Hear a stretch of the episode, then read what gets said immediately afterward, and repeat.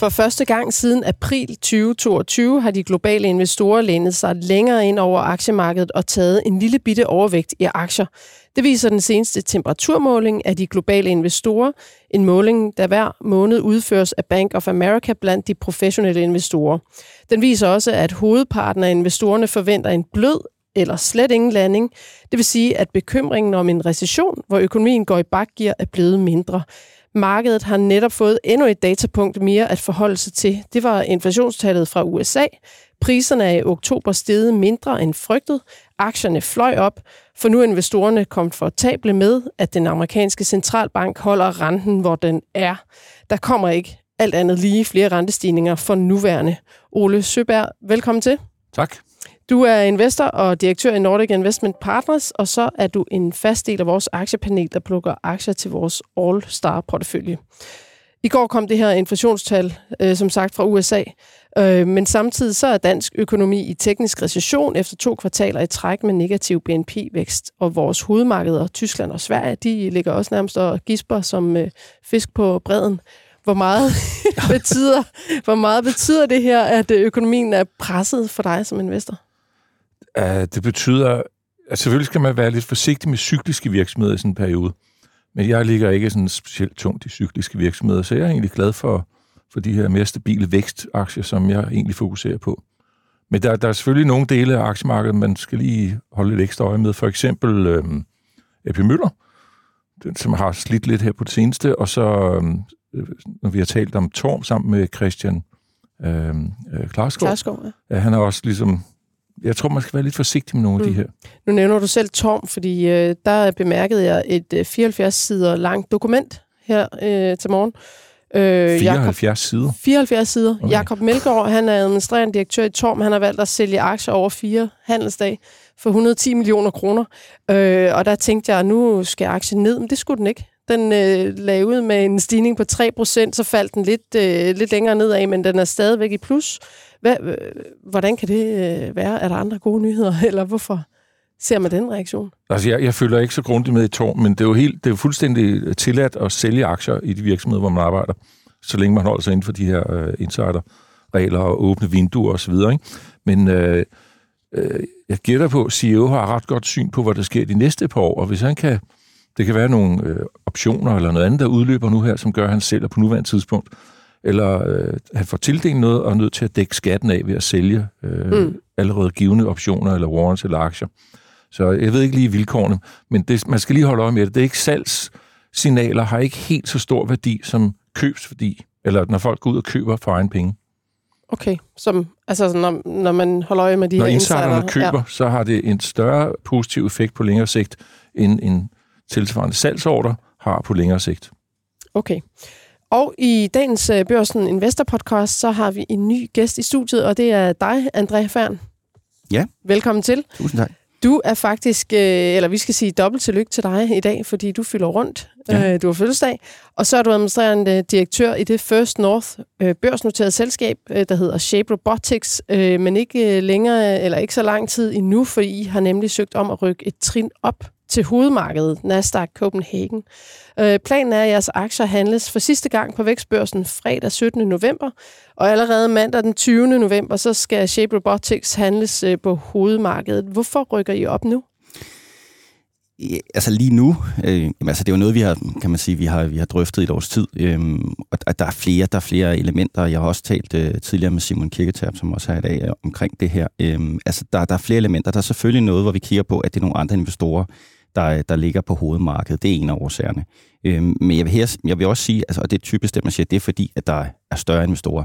Og det er der jo også, og det er jo også derfor en af årsagerne, vi gerne vil op. Men det er også fordi, at vi er en international virksomhed. Så det vil sige, at vi har også øh, datterselskaber, øh, og måske på et eller andet længere sigt har vi endnu flere datterselskaber, og der er noget mere transparens i forhold til et, et, et hovedmarked, det er de samme regler, vi, vi opererer for inden for EU. Det kan også være, at vi har medarbejdere, der skal tilbydes aktieoptioner, der er også mere transparens. Og så er vores slutbrugere typisk jo offentlige myndigheder, og der er også noget KYC, der er allerede lavet der, når man er et Nasdaq-noteret Altså, øh, de kender jer?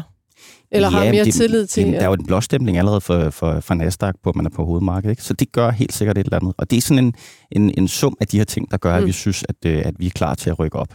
Så er der selvfølgelig også noget, som, som, som i forhold til, er man stor nok, har man omsætning nok, har man vækst nok, øh, så man ligesom har noget, noget synergi med, at hører man til herop. Øh, og det synes vi også, vi er klar til nu. Godt. Øh, vi vender tilbage til Shape Robotics, øh, både som aktie og som selskab, men først skal vi lige også sige, dig, øh, eller sige velkommen til dig, Simon Kirketab. Ja, tak, du, er, du er investorredaktør på Dagbladet Børsen, og du har jo netop fulgt Shape Robotics siden børsnoteringen på den her danske ja. vækstbørs i 2020. Og Øh, det er jo en vækstbørs, der i år godt nok har været præget af, at selskabet og selskaberne de går den anden vej, altså de lader sig afnotere. Øh, der er faktisk tale om hele ni afnoteringer i år, og der er allerede sat dato på den næste afnotering øh, i det nye år.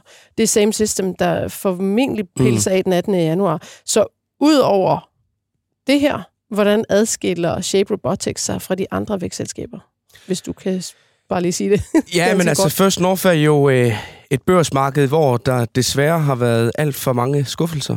Øh, aktier, der er blevet oversolgt, øh, aktier, der har været alt for højt værdiansat, øh, meget, meget spinkle forretningsmodeller, der så er faldet sammen allerede inden, at øh, de er kommet op at stå. Øh, og der øh, synes jeg, at vi skulle have Shape med her i dag, fordi det er jo virkelig en af de cases, der, der modgør alt det.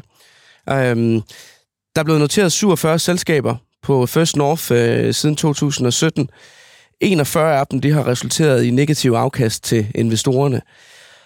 Og 14 af dem har faktisk øh, kostet så meget, at investorerne har tabt 80% eller mere. 30% er mere end halveret i værdi. Og så er der en, en, øh, en håndfuld selskaber, som faktisk lige nu er i gang med at udfolde deres investeringscases og har vist sig at være nogle, nogle rigtig sunde selskaber, og hvor der har været nogle rigtig gode afkast at hente, og det har der jo den grad her også været i Shape.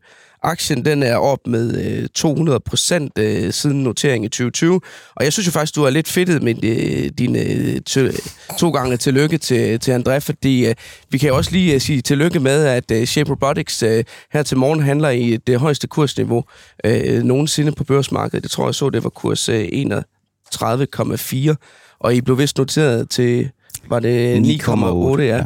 Okay, øhm, trefoldigt længe leve herfra. så, men, men, men det, der ligesom øh, driver den her aktiecase frem, det er jo de fund- fundamentale værdier, og det er ikke alt muligt hype med, hvad der sker ude i fremtiden, som det var for nogle år siden, hvor man jo kunne, kunne sælge alt stort set bare på forhåbninger om, at om 5-10 år, så vil det blive fantastisk. Altså Shape er jo øh, for mig at se et, øh, et selskab, som blev solgt til, ind til investorerne på en fornuftig værdiansættelse for det første, så øh, har I leveret på de vækstmål, I stillede investorerne i udsigt. Altså, øh, I sagde jo, I ville øh, omsætte for 55 millioner kroner i år, da I så lagde i 2020. Og nu står I faktisk et sted, hvor jeres øh, salg står til at lande mellem øh, 145 og 155 millioner. Så en massiv overpræstation. Og så, øh, så er der jo fremgang i regnskabstallene. I i er på vej mod positiv indtjening, og I har ikke det her helt voldsomme, massive cash burn, som, som nogle af de andre selskaber. Så I er sådan set ikke afhængige af ny kapital, medmindre det er, fordi I vil træde speederen i bunden og virkelig uh, lave vækst. Så jeg kunne godt tænke det var mig et langt svar, Gro. Ja, det var, men, uh, men uh, vi folder det endnu mere ud, og André, du får lov til at, at sige noget mere om Shape Robotics uh, om lidt, men først skal vi lige have dagens program på plads. Vi skal nemlig også lige runde allergivaccineproducenten Alk, øh, som øh, er kommet med regnskabstal for tredje kvartal, og i den forbindelse så har du, Ole, lovet at kigge lidt på nøgletallene og øh, pege på det fremtidige potentiale i aktien. og så skal vi også forbi Ørsted, øh, hvor linjeofficererne pludselig er pillet ud. Øh, selskabet har valgt at trække sig fra endnu flere havvinde havvindemølleprojekter, dengang i Norge. Og så øh, til sidst er, det er der interessant nyt fra vores øh, aktier i All-Star-porteføljen. Der er rigtig godt nyt der, kan jeg sige. Så velkommen også til dig, der lytter med. Mit navn er Gro Højer Tilst.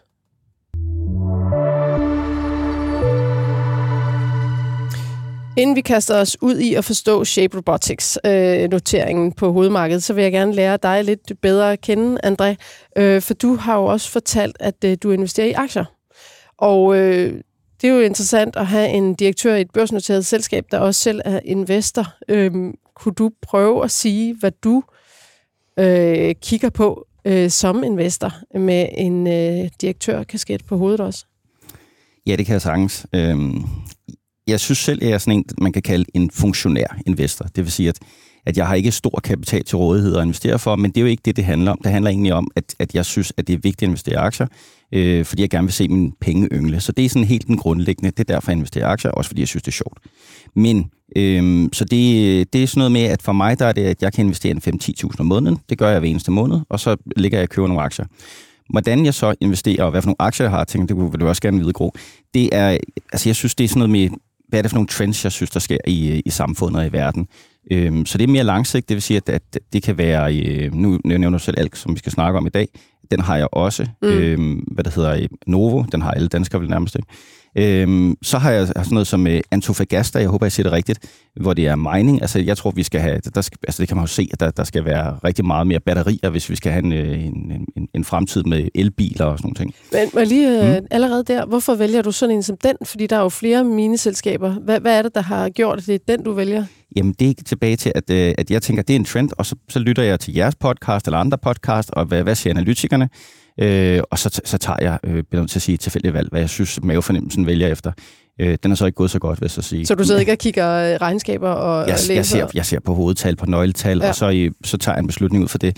Så jeg vil sige, og, altså, så har jeg Tesla, jeg har Jyske Bank, Jyske Bank investeret i, øh, da renterne går op. Øhm, så har jeg Microsoft, øhm, og det er fordi, at der kom det her med, at uh, Artificial Intelligence bliver integreret i 365-parken og i browser, og det synes jeg også, det er noget, der gør noget nemmere for nogen, der arbejder med de her pakker. Så jeg synes, at jeg prøver at investere i nogle, nogle trends, jeg tror, der sker i fremtiden. Mm. Så det er meget langsigtet, og, øhm, og nogle gange tager jeg fejl, det gør jeg sikkert, men, men noget, jeg tror, der kommer til at ske i verden, som tager fart. Så når du øh, runder en ny måned øh, og lægger nye penge i markedet, er det så en ny aktie hver gang, eller køber du også op i eksisterende?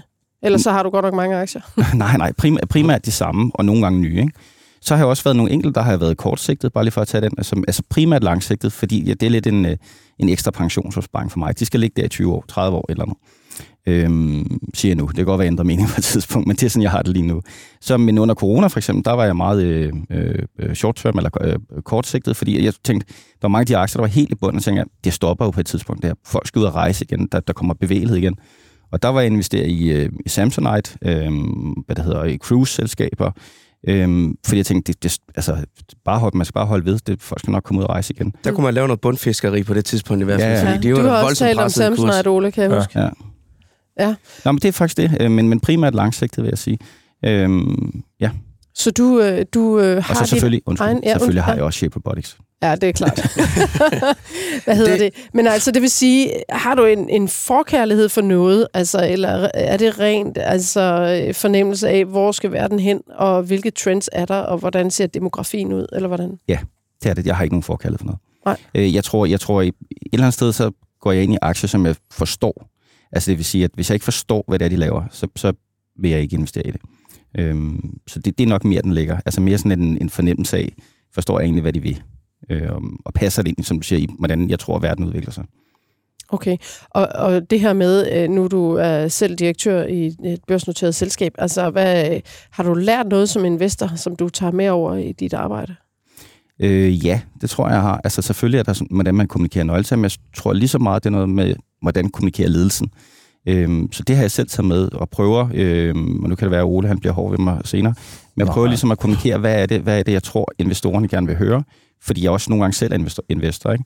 Så, øhm, så kommunikation er super vigtigt, og transparens. Øhm, så jeg, altså, jeg, jeg tror, vi er på et godt niveau i Shape Robotics, men vi prøver også at forbedre os hele tiden, fordi jeg er klar over, at, at det er vigtigt, at investorerne har noget, noget kommunikation og noget mm. transparens.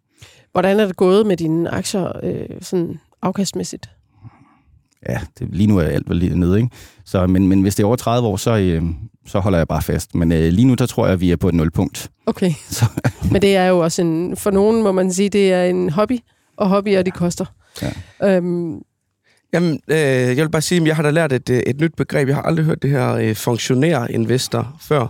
Men det er jo nok egentlig den måde, private investorer er flest på. Og øh, jeg kan da så selv sige, at jeg er da også funktionær-investor, så, fordi det er da nok det samme måde, jeg har investeret på igennem mange, mange år. Altså, øh, det der med at, at lægge, lægge noget på øh, hver måned, bygge portføljen ud, og så øh, forhåbentligvis øh, høste et øh, godt øh, afkast på lang sigt. Og det er, jo, øh, det er jo den måde, at man med relativt øh, realistiske midler alligevel over tid kan opbygge en, øh, en anselig formue, hvis det er sådan, man, man rammer det her rentes renteeffekt, så lige pludselig så, øh, så ruller snibolden jo. Hvordan er dine øh, altså positioner? Øh, hvor, hvordan svinger de? Altså, hvor store er de, eller hvor, hvor små? Altså, jeg, jeg sidder ikke... Øh, jeg har også øh, haft finance på, øh, på, øh, på universitetet, ikke? og jeg sidder ikke og laver en eller anden øh, komplet, og så siger, at jeg skal have så mange obligationer, så mange af dem her, så mange. Det er en mavefornemmelse, alt talt. Altså, så, øh, så det er... Øh, altså, Silan Pharma for eksempel, den, den lagde jeg meget i, øh, og så er der sådan noget som Alk, som, øh, som jeg ikke lagde så meget i, Øhm, men det var mere sådan en... Altså, øhm, hvor jeg tænkte, Altså, jeg har selv døjet med allergi, øhm, og jeg, har, jeg rejser meget i Rumænien og siger, der er sådan nogle tropiske planter, nu kan jeg ikke huske, hvad det hedder, som er på vej op i, øh, i, i Europa, som gør, at der kommer endnu mere allergi, øh, fordi klimaet ændrer sig. Øhm, og så er det måske også forbundet med noget livsstil, og så tænker jeg, det, det prøver jeg sgu også, det her. Så, så jeg vil ikke sige, at det er sådan, at jeg timer det hele. Det, det, det er altid en mavefornemmelse. Mm. Okay, godt. Jamen, øh, tusind tak for det. Øhm, det er interessant at høre, at høre om, hvordan man øh, tænker, øh, når man har begge kasketter på hovedet.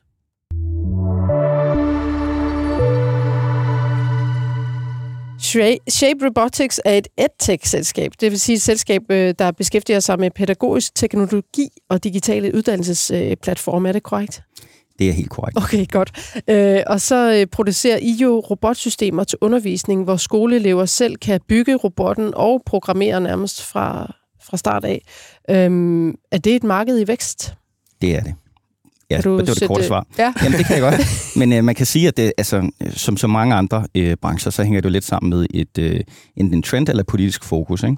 Øh, og hvis vi bare tager fat i EU alene, øh, jeg skal nok komme tilbage til, om det er et markedvækst, så er det jo et højt politisk fokus fra EU, øh, og det, der er også mange andre regioner, på at vi skal øh, nå et vist digitaliseringsniveau i 2030. Det er selvfølgelig et kortsigtet mål, men, men man har jo, altså, man jo ikke stille mål, hvor, hvor vi skal være om 100 år. Men, øh, og i den, der har man så fra EU allokeret nogle store midler til specielt Central- og Østeuropa, at, det, at det, man skal digitaliseres hurtigere. Altså man kan sige, at Danmark er ret højt niveau, men der er nogle lande, der er på et andet niveau, og de skal hurtigt op på det niveau, hvis de skal nå det i 2030. Øhm, så i forhold til vækst, så kan man sige, at, det, at nogle af de midler, der bliver allokeret fra EU, det er selvfølgelig til uddannelse. Der er grøn teknologi, der er øh, infrastruktur og alle sådan nogle ting. Men en af, ting, en af tingene, det er digitalisering, og derunder hører uddannelse. Så vi skal altså have, have kan man sige, de unge mennesker, øh, de, skal være, altså, de skal være bedre til teknologi, og de skal være mere digitaliseret, øh, og derfor bliver der investeret rigtig meget i uddannelse. Og uddannelsesteknologi, og det er så der, vi kommer ind. Så i EU, bare for at tage den, er, er det et kraftig vækst, fordi der bliver øh, allokeret nogle store puljer fra EU til at øh, digitalisere øh, skolerne og få uddannelsesteknologien i skolerne. Så øh, ja, kraftig vækst. Bare lige for at tage EU ikke, som Ja. eksempel. Og, og nu nævnte du selv Rumænien. Er det jeres øh, største marked? Det er det ubetinget, det er der slet Ja. ikke om. Og det er fordi midlerne kommer meget fra EU til Rumænien, eller hvordan? ja, der er nogle af de her lande, altså man siger Rumænien, Bulgarien, øh, Polen, øh, hvad har vi ellers? Italien? Øh, eller? Italien, ja, der er nogle af dem, du kan ikke lige huske dem alle sammen. Øh, det burde jeg nok kunne. Men øh, som får nogle rigtig store puljer. Altså man kan sige, Danmark for eksempel inden for, øh, for, for uddannelse og øh, hvad hedder, investering i teknologi har øh, ansøgt EU om 0 kroner. Okay. Øh, og Rumænien ansøgte om øh, omkring 20 milliarder danske kroner øh, og fik dem, og deraf er cirka 70 procent allokeret til uddannelsesteknologi. Resten, altså fra de 20 milliarder danske kroner, er til uddannelse af lærere og kurser og alle sådan nogle ting. Øhm, men resten er uddannelsesteknologi. Øhm, så man kan bare sige selv, hvis Danmark investerer øh, i 0 kroner, jeg hørte det sidste øh, forslag, jeg ved godt, man snakker om teknologiforståelse i Danmark lige nu, men det sidste forslag fra den tidligere regering, jeg hørte, det var omkring 200 millioner, vil man investere, kroner investere i uddannelsesteknologi i Danmark. Så på lidt gang det op til, til 70 procent af 20 milliarder. Ikke? Mm. Det er nogle kæmpe, kæmpe øh, puljer, der bliver investeret. Og det er Rumænien, så er der Bulgarien, Polen osv. De har lidt mindre puljer, øh, men, men Rumænien er helt klart øh, en af de største. Ja. Og det vil sige, at så I har placeret jer i de markeder primært, øhm, hvor der er et stort behov, og hvor der er en horisont, der hedder 2030. Ja, altså den her, den her, øh, de her puljer, der er lige nu, det hedder Recovery and Resilience Funds, øh, som løber til 27. Okay. Men EU har et mål, at det hedder Digi- Digital øh, Horizon 2030. Øh, så, så man kan, der kommer også noget efter 2027. Men det, vi kan kigge ind i lige nu, det er 2027. Der, der kører de her puljer lige nu. Øhm, men, Så hvad skal I så, når, når, den, øh, når det niveau for digitalisering øh, i uddannelsessystemet er nået? Altså, hvor, hvor kigger I så hen? Jamen, vi kigger stadig på EU. Men vi har også, øh, altså så er der andre i regioner, man siger Sydamerika skal også, øh, har også nogle af de samme, øh, kan man sige, på, på, på vandrørene, der skal ske noget her. Afrika, at den er vi lidt mere usikker med. Der er Mellemøsten, men, øh, men det er ikke sådan, at vi flytter os ud af EU. Fordi altså, man kan også spørge sig selv, om, øh, om man, man tror, at øh, digitalisering og øh, teknologi øh, bliver en del af vores fremtid, også efter 27. Det er nok kommet for at blive. Ja, det er ja. det, jeg vil sige. Ikke? Så, så der er en, en forholdsvis stor kage, lyder det som om, men hvor mange skal spise den? Altså, I er en blandt hvor mange? I forhold til konkurrenter? Ja. Jamen, øh, altså, jeg ved også, Simon har også spurgt mig det samme, og vi kan ikke få øje på nogle direkte konkurrenter i det her marked. Og det er også fordi, at altså, i forhold til robotteknologi, der er vi ret unikke. Det vi også gør jo, øh, det er jo, at vi, vi designer hele teknologilokalet til, til klasse, klasseværelset, og så laver vi curriculum, altså det læringsindhold, som de faktisk skal bruge for at komme rundt om teknologien. Det, lærer vi også, øh, det laver vi også. Øhm, og der kender vi ikke så mange andre, der laver det samme. Så altså, hvis vi slås om puljerne, eller ikke puljerne, det er jo ikke, det, det er ikke os, der får tilskud, det er meget vigtigt lige at sige, det er jo landene, der får tilskud, og så kommer de ned til, til skolerne, kommunerne osv. osv. Øhm, så slås vi mere med ja, Lenovo, Google, Microsoft, øh, store distributører, det er mere dem, og, og de gider ikke at lave de her designløsninger. Indhold? Det, nej, altså oh. de vil bare sælge hardware. Okay. Så en, en som... som så det er, for små, det er simpelthen for småt for dem, men det er et sweet spot for jer at ligge i? Lige præcis. Ja. Det, altså, det er lidt som om, at det er for lille marked, det er for besværligt. Øh, men sammen, altså hvis vi kan gå sammen med dem, og de siger, så laver I det besværlige, så vil de gerne. Og det er jo det, vi også har set med Samsung øh, og Lenovo, som vi også har samarbejdet med. Øhm, ja. Ja. Hvad, hvad koster det i investering for jer? Altså, skal I investere meget for at komme ind i et marked? Jeg tror, altså det afhænger meget af markedet, vil jeg sige. Altså, nu har vi øh, øh, øh Polen som, som en af vores øh, primære fokus for, øh, for ekspansion. Øh, og der kan man sige, der er i, nu siger jeg, at det ikke koster noget for os, det passer ikke, men det handler om at udvande aktionærerne og, og gøre puljen større, så det vil sige, at det er et aktieswap, hvor vi muligvis køber en virksomhed i Polen, som laver lidt af det samme som os, for at få en, en, en hurtig indgang. Så i forhold til sådan cash, øh, så er det ikke en stor effekt. Selvfølgelig koster det noget at komme i gang. Der er advokat, og man skal sætte virksomheden op, og det koster selvfølgelig penge. Men, øh, men, øh, men det vil være et aktieswap i det her, den her tilfælde. Øh, så hvor meget man skal investere, det kommer virkelig an på landet. Moldova, der har vi også startet et, øh, et datterselskab op, og, øh, og det er ikke noget, øh, vanvittigt, øh, det har kostet. Det er noget med, at vi skal sætte et showroom op, vi skal ansætte nogle, øh, nogle, nogle, nogle, nogle mennesker dernede, øh, og så er der noget, noget opstartsinvesteringer, der, altså, nu kommer jeg bare til at sige et par millioner kroner har det kostet. Ikke? Så det kommer virkelig an på, hvad for et land vi skal ind i. Mm. Hvis vi skulle ind i USA, så tror jeg, at øh, så, skulle, øh, så skulle jeg nok spørge øh, om flere penge, øh, når vi kommer op på hovedmarkedet. Men så det, det er virkelig, det afhænger af markedet. Ja. Ole, du er jo investor, og du har fortalt, at du kiggede på øh, børsnoteringen. Altså, da Shape Robotics øh, skulle noteres, så kiggede du på materialet. Det er ja. selvfølgelig nogle år siden. Men hvad Men jeg investerede du? ikke. Nej, nej, du investerede ikke. Katastrofe, når du, når du sidder og, og lytter til det her, og øh, aktien skal op på hovedmarkedet i Danmark, altså hvad for dig, øh, hvad, hvad, hvad, hvad skal gøre, at du lægger penge i selskabet her? Ja, jeg vil lige flytte en ramme op, fordi ja. jeg var faktisk meget interesseret i... Da vi sad derhjemme og kedede os alle sammen, så begyndte jeg at kigge på øhm, EdTech, fordi lige pludselig så åbnede den verden sig jo. Og der er et øh, firma, som hedder Holon, som laver også nogle makroanalyser på, hvad foregår der i den her verden. Og hastigheden, den er jo ikke øh, aftaget, selvom vi begynder at være fysisk sammen. Så, så der er medvind på cykelstien, så meget kan man konstatere. Men da jeg så læste øh, øh, jeres kvartalsrapport, som den kom i går, ikke? Mm-hmm. Jo, det er 14. Ja, i går. Ja. Øhm, så jeg kan godt lide at ligesom forstå, hvad driver omsætningen. Og der var, øh, så sad bladrede frem og tilbage, og fandt ikke rigtig sådan en prisgang volumen nogen steder.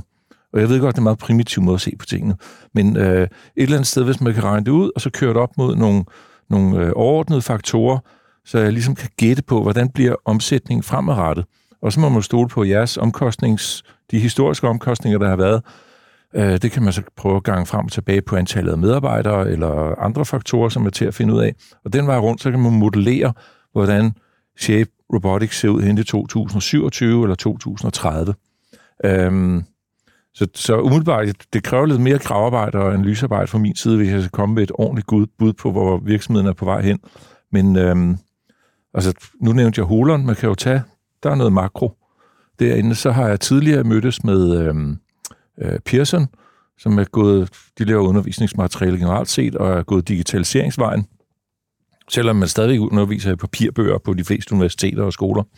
Øhm, så jeg var bare sådan lidt nysgerrig på, hvordan, hvis jeg skulle spørge om en ting, de her Microsoft og Samsung og de her, du nævner, de sælger vel bærbare PC'er eller iPads til eleverne i Rumænien for de 20 milliarder, eller 70 procent af de 20 milliarder danske. Det er vel, det er vel hardwaren og måske lidt tilhørende software i første runde, ikke? Jo. Og hvor passer I så ind? Det er så i, når de skal have, er der klasse, eller er der en, en team, der hedder digitalisering, hvor man lærer robotisering og programmering og så videre? Jamen, jeg, jeg, lad mig, jeg, jeg vil også gerne, hvis jeg må ja, svare lige træde skridt ja. tilbage, fordi det, så nogle af de her øh, undervisningsministerier, og, og, øh, de, de laver, når de, øh, når de øh, lægger de her udbud eller starter de her projekter, det er, at de sørger for, ja, nu siger jeg det bare som det er, de sørger for, at der ikke kommer en kinesisk virksomhed ind og bare presser en masse hardware ned, øh, fordi det er europæiske midler, og de vil gerne have europæiske virksomheder. Sådan en okay. Så er noget protektionisme ind over. Der er noget do no harm i det her, ikke?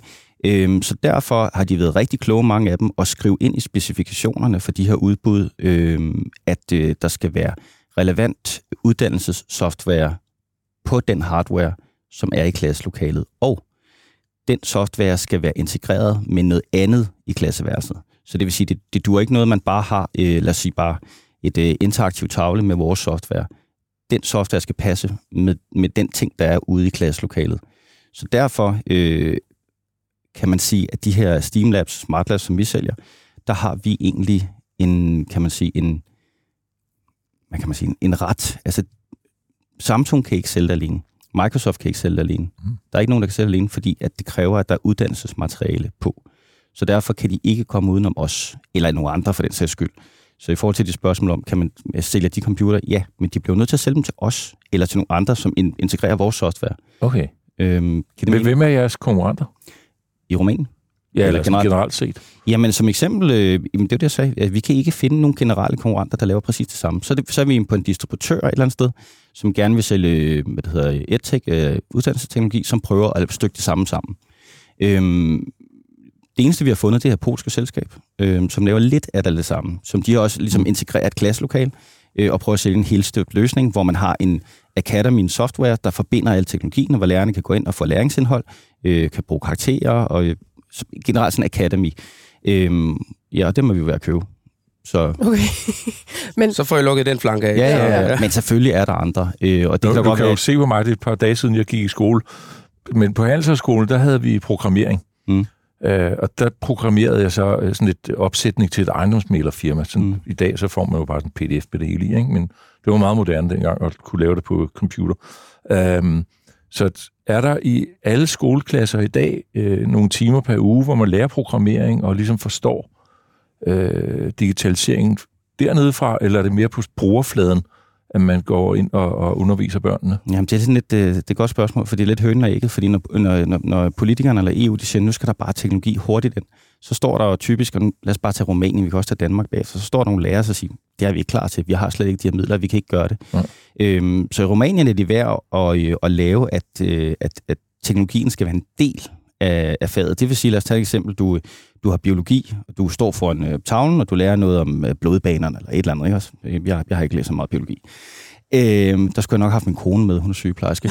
Men øh, hvad det hedder, og så bagefter, så går du ind i det her teknologilokale, og så, øh, så ser du blodbanerne via virtual reality. Og jeg tror, vi alle sammen ved, at, at en ting er at kigge i en bog, men hvis du så også ser det samtidig, ikke også? Så det handler om at integrere det. Det kan også være, at du har... Øh, lad os tage et eksempel. Jeg, jeg har brugt det før. Øh, historie. Du lærer om slaget ved Troy. Øhm, så, så går du ind i virtual reality, så ser du, øh, at de har lavet en, et, et, et virtual af, hvordan Troy var slaget ved Troy. Øhm, hvad det hedder, øhm, så er vi historie, og så siger de, hvordan de her katapulter, der kastede alle de her kæmpe sten mod øh, borgerne, øh, hvordan kunne de vide, at, øh, at når de satte den i gang herude for 50 meters afstand, at den landede på borgen? Jamen det er jo fysik og matematik. Okay, så lad os tage robotten, så begynder vi at programmere den, og så bruger vi matematik og fysik. Hvordan kan du vide den, den hastighed, der skal være på robotten, for at bolden lander der? Jamen, så har vi jo et eller andet sted øh, lige pludselig bevæget os rundt omkring matematik, fysik og historie, øhm, og måske endda integreret nogle børn, som normal, normalvis øh, ikke er så glade for øh, tavleundervisning. Ja. Øhm, det er den måde, at i hvert fald Rumænien prøver at gøre det. Øhm, men, men det er sådan lidt hønen ægget, fordi der bliver, der, bliver, øh, der bliver lavet masser af teknologilokaler uden i, i Europa nu, øh, men, men, men lærerne er ikke klar til det. Øh, så der er masser af runway foran, kan man sige. Ja.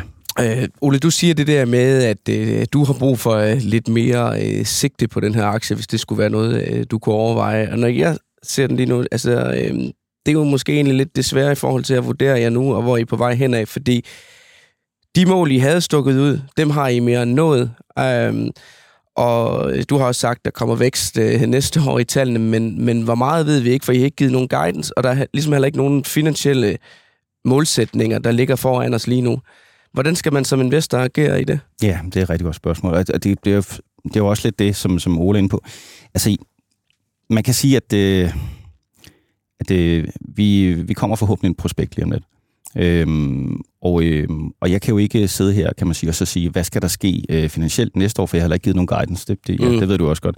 Øhm, så når prospektet er, er, er udsendt og klar, og, øh, og vi er på main market, så, øh, så skal vi nok komme med en guidance, og hvad der skal ske det næste år. Øhm, men vi skal lige arbejdslejre, fordi det, altså, det, kører jo, det her tog kører vanvittigt hurtigt, og vi har også måske en pols virksomhed, som bliver integreret.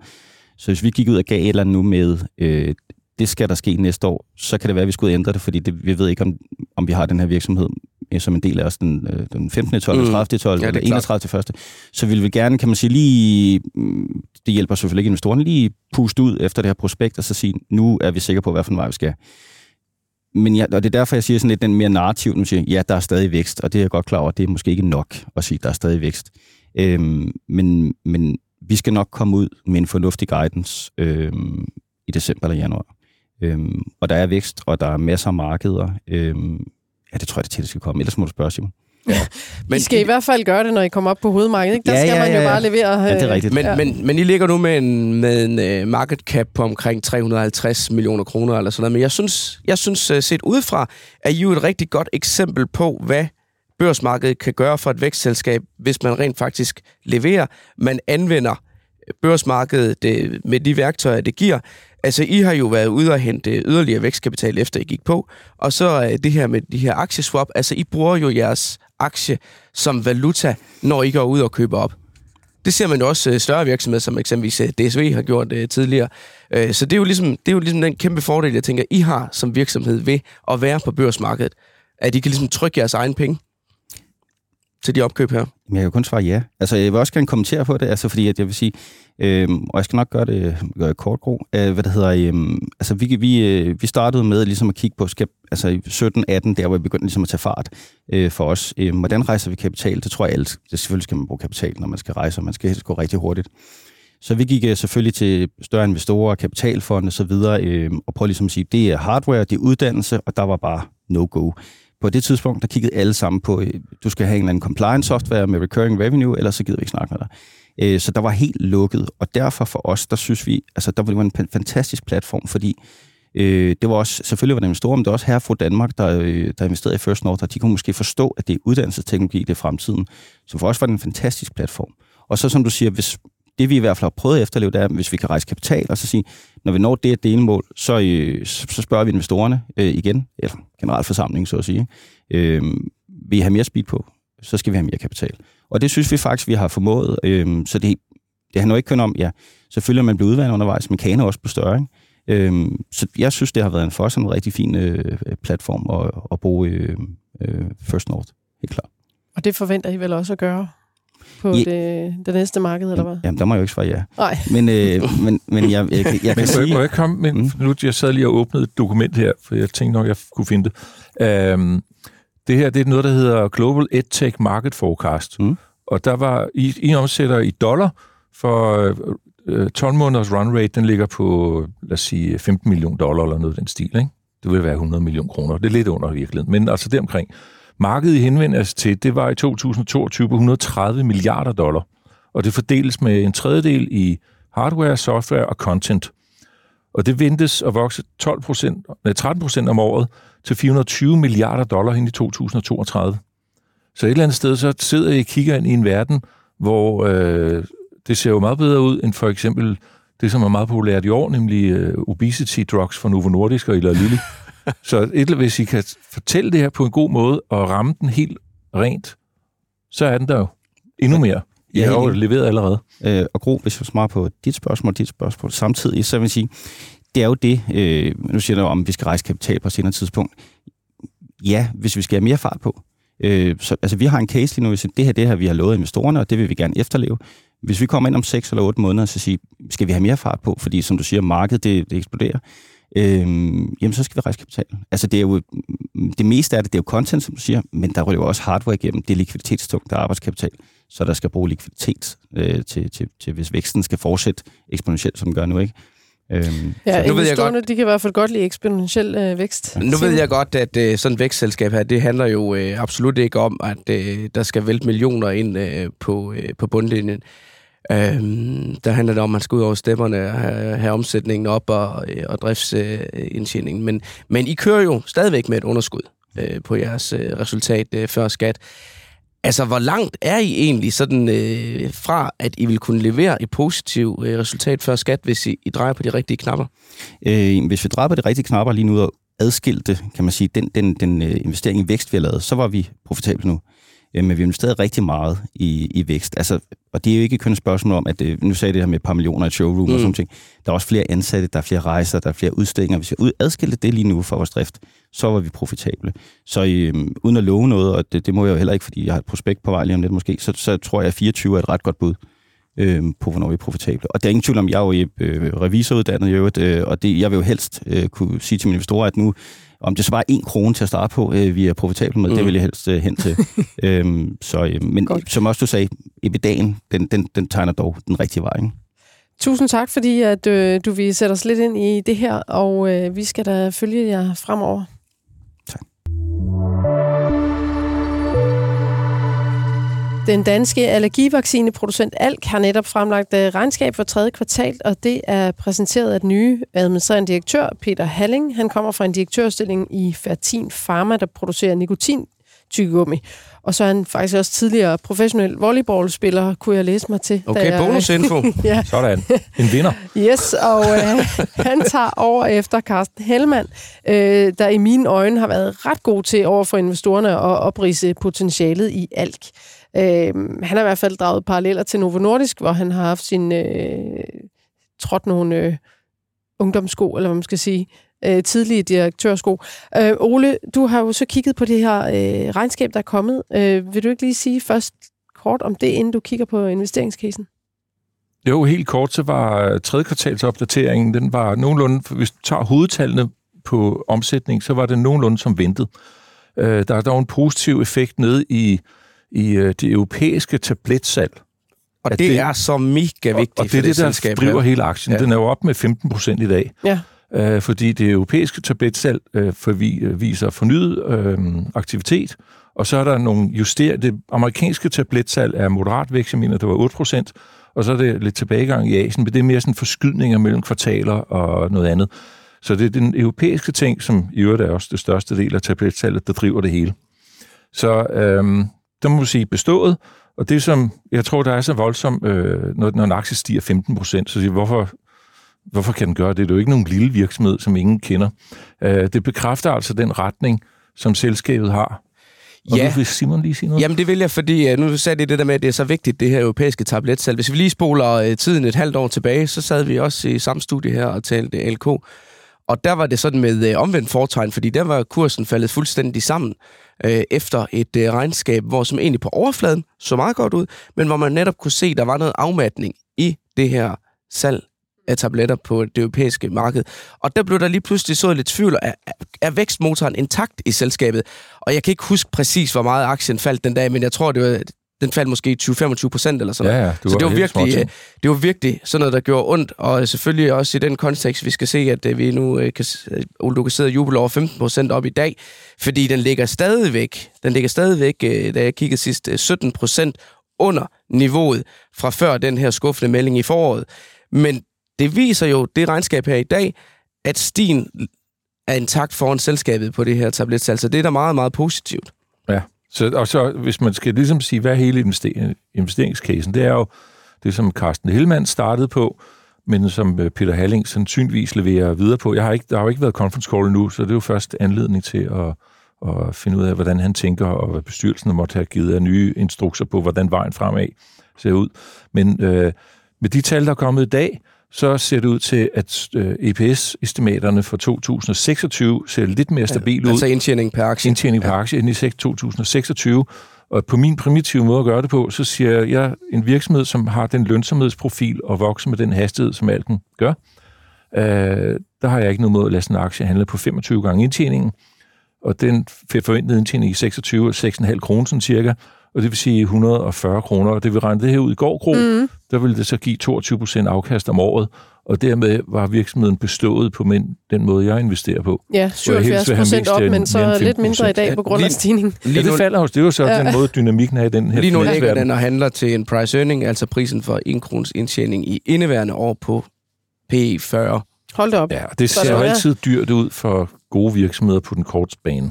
Så man er nødt til at tage den nogle år ud, eller køre en nutidsværdi af fremtidig cashflow, og øh, det har jeg også gjort, og der lander jeg endnu højere, så jeg vælger altid det laveste, specielt når, når det er 22 procent. Det er jo kun upside. Og man skal huske, Simon, hvad var selskabet toppet ud i 100, kurs 165 for ja, det lyder meget siden, rigtigt, ja. Og der var den jo lidt smådyr selv på indtjeningsestimaterne to år frem. Ja, jamen, vi står jo et andet sted, øh, når man ser på indtjening per aktie i dag, end vi gjorde dengang. Altså, øh, hvis du nu kigger i, øh, i 2021, altså der, øh, der lå indtjeningen per aktie lige under en krone, og man forventer, at den kommer op på øh, 2 kroner 29 i år, ifølge Bloomberg-estimaterne her i hvert fald. Mm. Øh, 3,55 næste år, så, øh, så retningen er rigtig. Ja. Ja, så... omsætningen forventes år på, jeg siger, lige underkanten af 5 milliarder, ikke? og et par år ude, så er det 7 milliarder kroner allerede. Er det så. sådan en aktie, du vil lægge flere penge i næste, næste måned? Jamen, det lyder jo sådan. Det, det, det, det. nu sidder jeg jo sammen med eksperterne. Så øh, ja, det, det. Jeg har et må lige disclosure, ja. når vi fik, jeg solgte jo i forbindelse med den overtale på SimCorp, så fik man jo penge ind i slutningen af september, og så tænkte jeg, at nu sidder jeg, gider jeg ikke bare fare ud og lave et eller andet.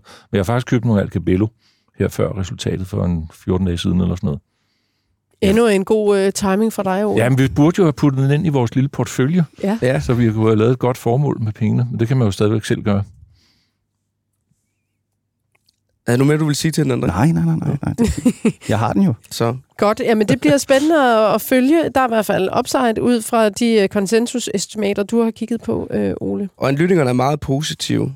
Der er seks køb, tre hold, og et øh, kursmål på den på 123,8 inden for 12 måneder gennemsnitligt, hvilket er et afkastpotentiale på 37,6 procent over et år. Og når det så er sagt, så vil jeg godt lige øh, give den advarsel, at det er meget, meget sjældent, at de her aktieanalytikere, de rammer rigtigt i, øh, i deres øh, estimater. Så, øh, de er tit bagved. Ja, så det er ikke, der er ikke nogen afkastgaranti. Nej.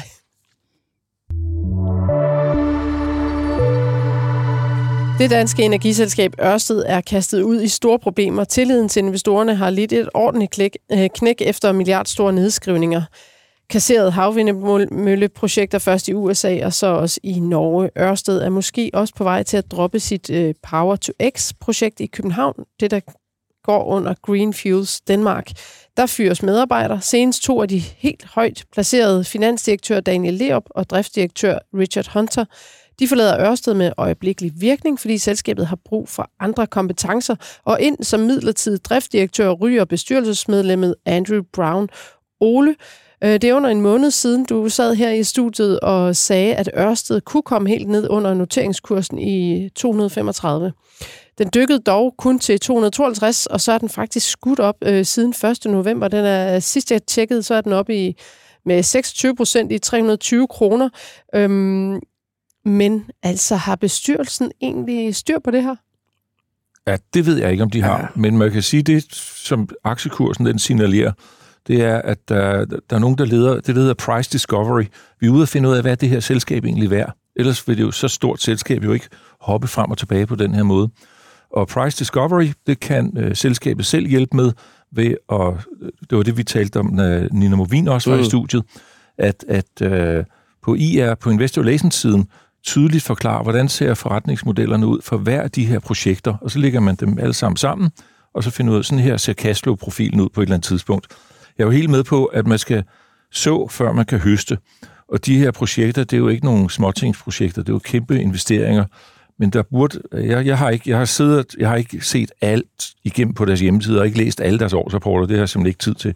og jeg har jo i øvrigt ikke investeret. Jeg har ligesom andre prioriteter, men øh, jeg ledte efter, hvordan ser selv forretningsmodellen ud, og jeg fandt ikke noget, hvor jeg kunne bruge det. Jeg fandt noget over i risikoafsnittet, som kan bruges til at ligesom øh, lave en assessment på, hvad er det her selskab værd, og hvordan ser profilen ud fremadrettet, og hvad skal man være opmærksom på af, af, af ting, der kan få båden til at bevæge sig. Rock the boat. Øhm, så jeg tror faktisk, at selskabet skal kommunikere det her på plads. Mm. Øh, men jeg kender ikke de to personer, som ja. for ærgerligt for dem, at de bliver smidt ud. Det er jo sikkert et ret spændende job. Ja, fordi hvor lang tid ja. har han købt sig nu med snipper? Ja, det ved jeg ikke. Det Nej. har du måske mere indsigt det, i. Det, det har jeg absolut heller ikke øh, nogen indsigt i, men øh, jeg vil gerne følge op på det spor, der du siger med kommunikationen, øh, Ole. Øh, og så øh, også lige øh, pinpointe på, øh, Gro, du fik det næsten til at lyde, som om det var en succesfuld øh, aktiehistorie, det her, øh, med den stigning her på kort sigt. Men det er jo altså et øh, selskab, der siden øh, januar 21 har mistet øh, 75 procent af sin værdi. Og hvis vi så øh, lige øh, tager det frem til forsommeren i år, der holder selskabet en øh, kapitalmarkedsdag, hvor at øh, investorerne går derfra med et indtryk af, at øh, der er øh, styr på det. Det kan godt være, at renterne er steget, materialpriserne de er kommet op. Øh, det, skal nok, øh, det skal nok lykkes. Og så øh, kommer vi hen i august måned. Så kommer der vel det, man øh, kan kalde den første chokmelding fra selskabet, med en øh, meget, meget stor nedjustering, som øh, indeholder en nedskrivning på øh, 5 milliarder kroner af de her amerikanske vindmølleprojekter. Mm. Advarsel om, at øh, de kan komme op mod 16. Godt så. Så øh, kommer vi frem til øh, for nogle uger siden. Så kommer det her regnskab ud, der, hvor øh, nedskrivningerne så er oppe på 28,4 milliarder kroner. Så vi er sådan gået fra alt var, som det skulle være, lige før sommerferien, til der kommer nogle nedskrivninger, til at der kommer gigantiske nedskrivninger. Og der kommer flere i fjerde Og, og det, det gør jo, at det er ikke bare en, en, en aktiekrise, øh, indtjeningskrise, eller det er jo også en tillidskrise til selskabet, det her. Og det har man brug for at gøre noget ved os. Og, og det er jo nok hovedårsagen til, at vi ser den her udskiftning i toppen af Ørsted. Man prøver simpelthen på at vise, at man gør noget. Man prøver på at genvinde investorernes øh, tillid. Og vi ved i hvert fald, at den tillid, den, den er meget flosset. Altså, vi har også været i kontakt med, øh, med, med større investorer i Ørsteds øh, aktionærkreds, som, som har talt meget åbent om, at, øh, at de synes, tilliden den var, øh, den var knækket på det her. Også investorer, der har solgt ud i, øh, i frustration. I går, øh, der øh, interviewede vores øh, kollega Hardy Birgitte Nielsen, øh, Anders Schelte, der er investeringsdirektør i Akademikerpension. Han har jo også øh, besøgt os her et par gange i podcasten. Men øh, jeg kan lige øh, læse op fra artiklen her. Øh, Ifølge Anders Schelte, investeringsdirektør i Akademikerpension, er der i den grad brug for at rette op på tilliden blandt investorerne. Citat. Så noget måtte, måtte der ske. Vi noterer os, at den fratrædende finansdirektør var finansdirektør i havvindafdelingen, da de amerikanske kontrakter blev indgået, og den kommunikationsbrist, der har været, har man som finansdirektør også en stor andel i, siger han. Så får han det opfølgende spørgsmål. Er det nok, det der er sket? Citat. Ja, det ville ikke være tillidsvægtende, hvis der var sket mere, siger investeringsdirektøren. Og hvorfor så ikke det? Jo, der skulle jo no- gerne være nogen tilbage til at lede selskabet, konstaterer Anders Schelte. Så. det virker jo bare som om, at der er fuld, fuld kaos på alt. Altså det er jo derfor, jeg tænker, hvordan, hvad er det for et bestyrelse, der sidder der? Har de kompetencer til at, at styre det her? Og de fastholder åbenbart direktøren, som jo kom ind øh, med stor klapsalver og måske smides ud af en nødgang. ja, ja, men du skal så også huske på, at øh, det er jo ikke... Øh, de kontrakter her er jo indgået længe før Mads Nipper, han blev topchef. Så du kan jo ikke øh, sidde og, øh, og bare sende øh, aben over til ham. Det er ikke fair på den måde. Altså, Men det, det, er selvfølgelig ham, der skal, det er selvfølgelig ham, der skal agere på det nu, øh, og det ved vi jo ikke, hvordan det foregår på de interne linjer i Ørsted lige nu. Nej. Har, du, har I tillid ja, jeg, til... Jeg tror hvis... faktisk, øh, der er jo, desværre så er der jo nok en, der løber med den mest interessante generalforsamling hver år. Ja. Og Danske Bank har haft den der stafet øh, nogle omgange for nogle år siden, Og det ligner, som det ser ud lige nu her, så er der nok Ørsted, der får den stafet her i 2024-sæsonen. Ja, der er nogen, der glæder sig. Fordi det, de, Jamen, det kan være- det, det er jo der, bestyrelsen taler med aktionærerne. Ja. Øh, og Det kan være, at du er på vej til lige at købe en aktie alligevel, så du har en entrébillet der til, Ole. Det har jeg faktisk gjort nogle gange i virksomheder, hvor, hvor det er den eneste måde egentlig at komme Ja. til at se dem. Øh, men ikke i, altså, det, ja, det kan man selvfølgelig gøre. Men jeg ved ikke rigtigt, om, om øh, jeg har lyst til det med Ørsted. Men det kunne jo altid være sjovt at være med til en generalforsamling af den type. Hvad, hvad skete der? Altså, der kom jo en statsgaranti i går til Siemens uh, Energy, som er konkurrent til, øhm, ja, Vestas er det vel egentlig mere. Men øh, det, at de går ud og laver en statsgaranti øh, på 7,5 milliarder, er det noget, man øh, skal lægge noget i, at der begynder at komme noget mere politisk øh, øh, støtte til... Jeg, tror, det var, det var der i for, var det sidste uge, der steg Ørsted-aktien ret kraftigt på nogle nyheder omkring, øh, hvad de engelske myndigheder gør med deres havvindprojekter, og jeg har studeret det ikke nært, nært men det var noget med priser og så videre, som gav lidt mere støtte til havvindsprojekterne. Og så kan man sige, at Ørsted skaler ned på det norske, og dermed kaster de en sandsæk øh, af borer, og så kan ballonen så stige lidt opad. Så det er nogle af de her faktorer, der har gjort at Ørsted stiger. Den der til, hvad de tyske myndigheder gør til Siemens, det er, tror jeg, mere øh, lokalt. Hvad, og jeg ved ikke, hvordan man kan støtte som en regering en enkelt virksomhed. Det er der jo begrænsninger for, hvad man kan gøre. Men de kan jo godt garantere det på grund af beskæftigelsessituationen eller noget andet. Hvad med dig, André? Du skal ikke ud og bundfiske i den aktie her? Nej, det skal jeg ikke. Men jeg tror også, at, som du siger, der, der har været nogle nyheder, øh, som måske har fået aktien til at gå lidt op. Og jeg tror heller ikke, øh, man skal underkende, sådan, nu kommer jeg tilbage til den her funktionær-investor-strategi. Øh, hvis jeg tager min øh, søster, som, som måske engang vil investere, øh, så siger hun til mig, André, den her den har været rigtig højt. Nu er den Mhm. gået rigtig ned, meget ned. Så nu må den jo automatisk gå op igen. Jeg tænker bare, altså, der er selvfølgelig rigtig mange nyheder, og der, er- men, men nogle gange er der også bare nogen, der investerer, fordi de siger, hvis den har været nede, så går den også op. Ja.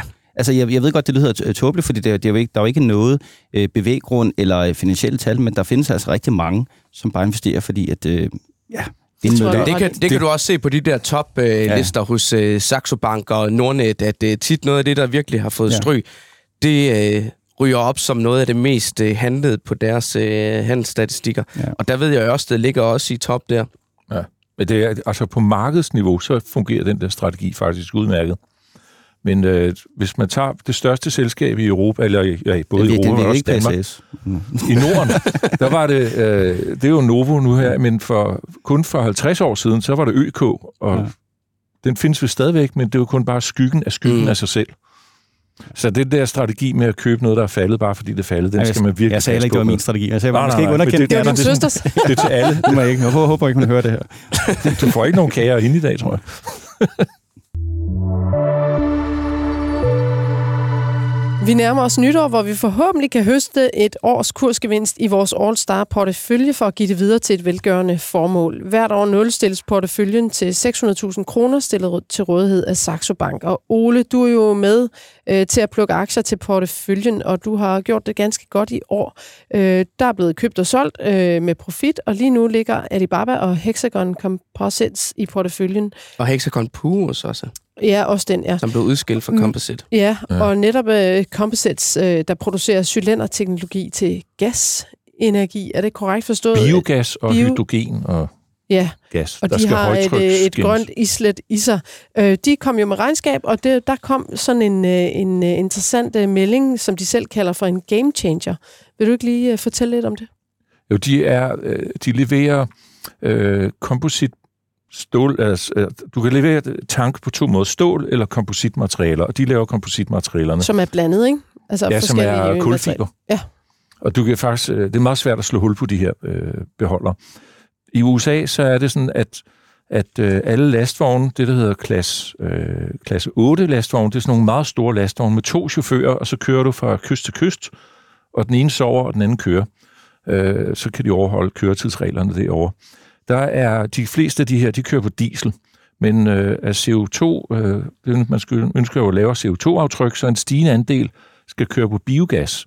Og de motorer, som kører på biogas, der er et selskab, der hedder Cummins Engines, som kommer med en ny motor nu her, øh, og de går faktisk i markedet den 1. Øh, januar 2024, Og det vil sige, fremadrettet, så er, det, så er der flere og flere af de her lastvogne, som bliver øh, biogasdrevet. Hexagon Composite, de har 80% markedsandel på tankene, der sidder på de lastvogne, hvor der sidder en af de nye Cummins-motorer. Øh, så selskabet er i fuld fart med at udvide produktionskapaciteten, så de kan levere tre gange så meget øh, kapacitet, eller tre gange så mange tanke inden i 2025, end de kan i dag.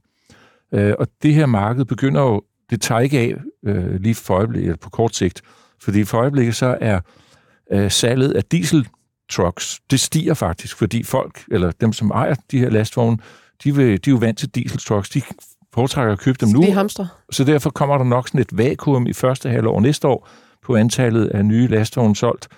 Men det, de bliver jo slidt ned, og de skal udskiftes hele tiden. Så når vi kommer ind i andet halvår 24, så ser det rigtig godt ud.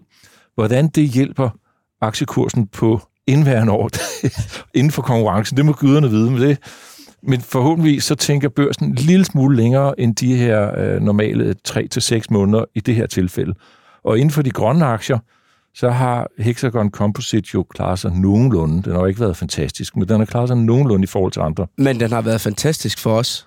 Fordi ja, du fordi har jo ligget og handlet ind og ud af den aktie. Jeg ved snart ikke, hvor mange gange, Ole. Altså, øh, du har skjult et talenter der. Jeg vidste ikke, at, øh, at du var så god en trader på, på kort sigt.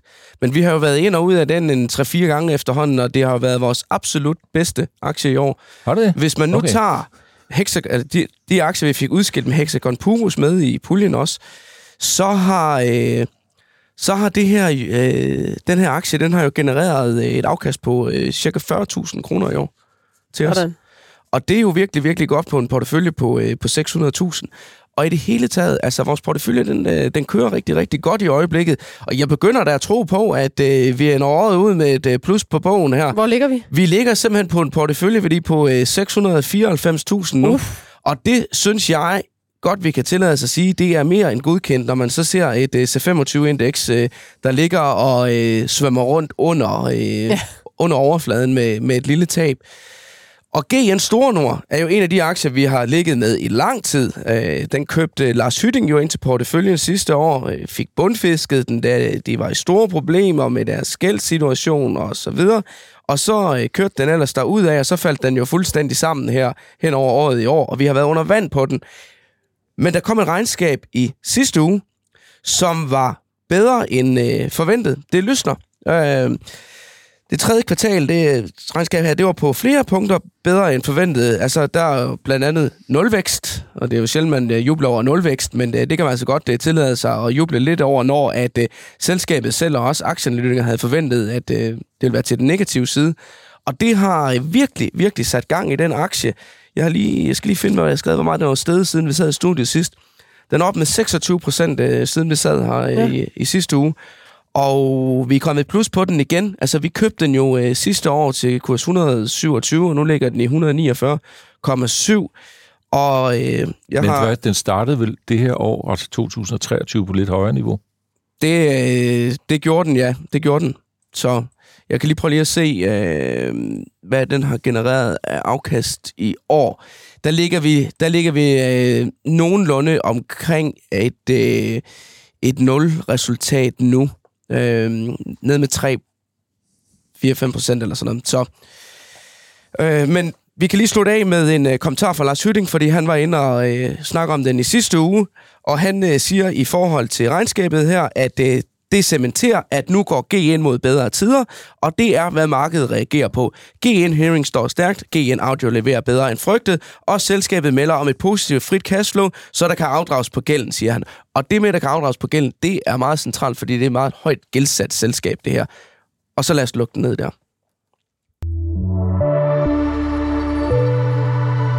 Tak for den, Simon. Det ser ud som om, øh, det går godt, så vi må lige finde ud af, om der skal sælges noget inden årsskiftet. Og sådan forløb denne, denne uges udgave af Børsen Investor Podcast. Hvis du har ris, ros, spørgsmål eller idéer, så tager vi altid gerne imod det. Skriv derfor til investorsnabelagborsen.dk så kigger vi på det. Husk altid at blande inspiration og idéer fra andre med lige dele sund skepsis og egne analyser. Tak til dig, Ole Søberg, investor og direktør i Nordic Investment Partners André Fern, administrerende direktør i Shape Robotics. Du skal haste videre til dit øh, eget fødselsdagsarrangement. Så tak fordi at øh, du lagde vejen forbi. Og Simon Kirketab, investorredaktør på Dagbladet Børsen, tak også til dig. Peter Emil Witt stod for teknikken. Mit navn er Gro Højer Tils. Tak til jer, der lyttede med.